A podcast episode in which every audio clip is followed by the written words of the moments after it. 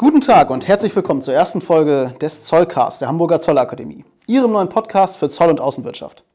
In dieser und in weiteren Folgen unseres Zollcasts werden wir namhafte Experten aus der Zollwelt einladen, um Neuigkeiten, Probleme und Herausforderungen rund um den Zollalltag zu besprechen. Abonnieren Sie uns am besten jetzt direkt, damit Sie auch zukünftige Folgen unseres Zollcasts nicht verpassen. Mein Name ist Lars Schröder-Ramirez und ich bin Produktmanager der Hamburger Zollakademie. Ich habe das persönliche Vergnügen, für Sie diesen Zollcast zu moderieren. Für unsere Pilotfolge haben wir heute auch jemand ganz Besonderen eingeladen.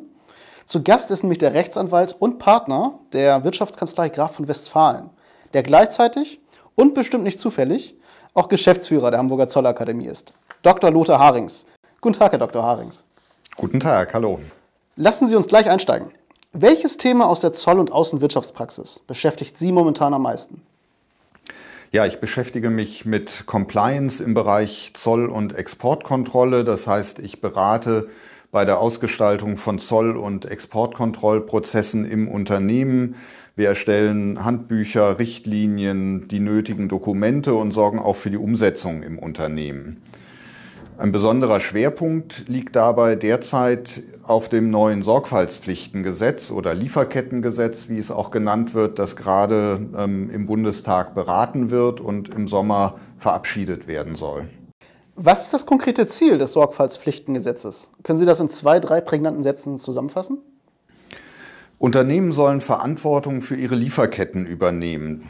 Nach der aktuellen Rechtslage können Unternehmen nur haftbar gemacht werden für Verstöße, die sie selbst verantworten.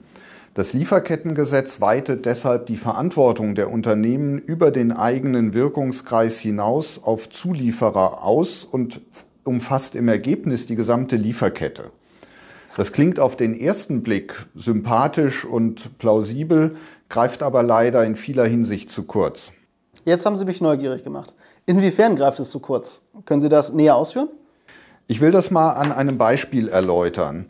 Jeder wird das Verbot von Kinderarbeit befürworten. Ich kenne kein Unternehmen, das aktiv Kinderarbeit ausnutzen will. Das Gesetz geht aber über solche schweren Menschenrechtsverletzungen hinaus und schützt daneben auch sozialstaatliche und politische Rechte. Das ist politisch durchaus nachvollziehbar, er legt aber Unternehmen eine Verantwortung auf, die sie schlichtweg nicht wahrnehmen können. Manche dieser Rechte sind nicht einmal in Industriestaaten wie den USA oder Kanada anerkannt. Und was bedeutet etwa das Recht auf angemessene Arbeitspausen in der Praxis? Ähm, wie kann ich in einem autoritären Staat das Recht auf Meinungsfreiheit im Unternehmen schützen? Das sind eigentlich staatliche Schutzaufgaben, die auf Unternehmen übertragen werden. Und Handel soll ja nicht nur innerhalb der EU möglich sein, sondern weltweit. Und autoritäre Staaten sind auch nicht davon ausgenommen. Und wenn man sich die EU mal anschaut, selbst hier ähm, in Polen oder Ungarn gibt es ähm, Kritik an der Menschenrechtssituation.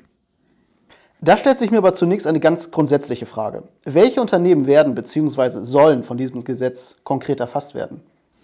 Nach dem Gesetzentwurf gilt das Gesetz für Unternehmen mit Sitz in Deutschland, die mindestens 3000 Arbeitnehmer beschäftigen. Es soll ab 1. Januar 2023 in Kraft treten. Ein Jahr später, mit Wirkung ab 1. Januar 2024, wird der Schwellenwert dann auf 1000 Arbeitnehmer gesenkt. Wenn sich jemand jetzt aber in Sicherheit wiegt, weil er nur 800 oder 100 Arbeitnehmer beschäftigt, ist das aber nicht gerechtfertigt. Das Gesetz selbst sieht vor, dass die Verpflichtungen in der Lieferkette weitergereicht werden. Das heißt, während ein Unternehmen liefert, das selbst unter das Sorgfaltspflichtengesetz fällt, also mehr als 1000 Arbeitnehmer dann hat, muss damit rechnen, dass die Verpflichtungen auf ihn übertragen werden. Und das trifft eben besonders viele kleine mittelständische Importeure, Familienunternehmer, so dass auch diese sich mit dem Gesetz beschäftigen müssen, selbst wenn sie weit unterhalb der Schwellenwerte liegen. Mhm. Was sind Ihrer Meinung nach die wichtigsten Regelungen rund um das Sorgfaltspflichtengesetz? Unternehmen treffen Compliance-Verpflichtungen im Hinblick auf die im Gesetz aufgeführten menschenrechtlichen Sorgfaltspflichten. Das Gesetz führt einzelne dieser Pflichten ausdrücklich auf und verpflichtet Unternehmen, sie nicht nur im eigenen Geschäftsbereich, bei unmittelbaren Zulieferern, sondern auch bei mittelbaren Zulieferern noch umzusetzen und zu schützen. Unternehmen müssen Verstöße gegen diese menschenrechtlichen Verpflichtungen durch wirksame Maßnahmen vorbeugen und sie müssen bei eingetretenen Verletzungen Abhilfemaßnahmen ergreifen. Bei mittelbaren Zulieferern gilt das nur im Rahmen des Möglichen. Besonders schwer wiegt aber die Verpflichtung, umfangreich zu dokumentieren und zu berichten, bis hin zu einer Veröffentlichungspflicht auf der Website. Verstöße gegen Regelungen des Sorgfaltspflichtengesetzes können mit einer Geldbuße bis zu 800.000 Euro beziehungsweise in manchen Fällen bis zu zwei Prozent des Jahresumsatzes geahndet werden. Und dann hat der Gesetzgeber Gewerkschaften und Nichtregierungsorganisationen quasi ein Klagerecht eingeräumt, mit dem sie Ansprüche einer verletzten Person geltend machen können. Das sehe ich sehr kritisch, weil es aus meiner Sicht die Tür zum Missbrauch ähm, in vielerlei Hinsicht öffnet. Sie sprechen damit ja bereits einige sensible Punkte an, die Unternehmen auf jeden Fall aufhorchen lassen sollten. Was genau können Unternehmen und Mitarbeiter denn jetzt tun, um sich auf dieses Gesetz vorzubereiten? Unternehmen sollten sich jetzt schon mit den gesetzlichen Regelungen vertraut machen und sie müssen organisatorische Vorbereitungen für die Umsetzung treffen. Das bedeutet etwa Änderungen in den vertraglichen Beziehungen in der Lieferkette vornehmen, bis zu einer möglichen Ersetzung von Lieferanten. In jedem Fall heißt es, dass Unternehmen bestehende Verträge überprüfen und anpassen müssen. Sie müssen schauen, inwieweit sie konkrete Pflichten auf ihre Zulieferer ähm, umlegen können. Menschenrechte auf der einen Seite, wirtschaftliche Interessen auf der anderen Seite. Wie wird sich dieses Gesetz Ihrer Ansicht nach auf deutsche Unternehmen auswirken und wie effektiv ist dieses Gesetz wirklich für die Achtung von Menschenrechten? Ich will mit einer politischen Bewertung vorsichtig sein. Unschön ist, dass der deutsche Gesetzgeber vorprescht, während auf EU-Ebene eine europaweit geltende Regelung sich im Gesetzgebungsverfahren befindet.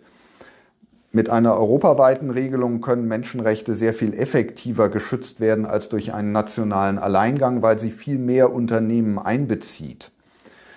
Zudem verwendet der Gesetzentwurf eine Vielzahl unbestimmter Rechtsbegriffe, deren Auslegung unklar ist. Und so werden Unternehmen erst Rechtssicherheit haben, wenn in fünf bis zehn Jahren mal ein Gericht über diese Auslegung verbindlich entschieden hat. Und schließlich muss man sagen, das Gesetz knüpft seine Anwendung an den Sitz des Unternehmens in Deutschland. Es erfasst damit eine Vielzahl von Unternehmen nicht, die außerhalb Deutschlands über Amazon und andere äh, Online-Dienste in die EU liefern. Abseits vom Lieferkettengesetz bzw. Sorgfaltspflichtengesetz, was gab es sonst noch für Neuerungen aus Ihrem beruflichen Alltag, die Sie in der letzten Zeit umgetrieben haben? Ich beschäftige mich sehr stark mit, mit US-Sanktionen, US-Exportkontrollrecht, Auswirkungen auf deutsche und europäische Unternehmen, habe in den letzten Wochen und Monaten sehr intensiv zum Komplex Nord Stream 2 beraten. Und die Blocking Regulation, also die, die Abwehr des Einflusses von US-Sanktionen, ähm, wird auch immer wichtiger im, im beruflichen Alltag. Kommen wir vielleicht zu einem kleinen Ausblick. Welche Themen und Herausforderungen rund um Zoll- und Exportkontrolle werden Ihrer Meinung nach die Branche auch in naher Zukunft noch beschäftigen? Ich denke, dass die angesprochenen Compliance-Themen auch in den nächsten Jahren dominierend sein werden. Es wird um, um Exportkontrolle, insbesondere im Zusammenhang mit Technologietransfer gehen. Es wird weiter der Wettbewerb der Supermächte sich auf europäische Unternehmen auswirken. China hat ein neues Exportkontrollgesetz verabschiedet, hat ebenfalls eine Blocking Regulation. Ähm, und es wird schwer für europäische Unternehmen, sich hier zu positionieren. Und das eröffnet ähm, großen Beratungsbedarf. Last but not least, eine Frage, die bestimmt viele unserer Zuschauer bzw. Zuhörer besonders interessiert. Was machen Sie, wenn Sie sich nicht gerade mit Zoll- und Exportkontrolle beschäftigen?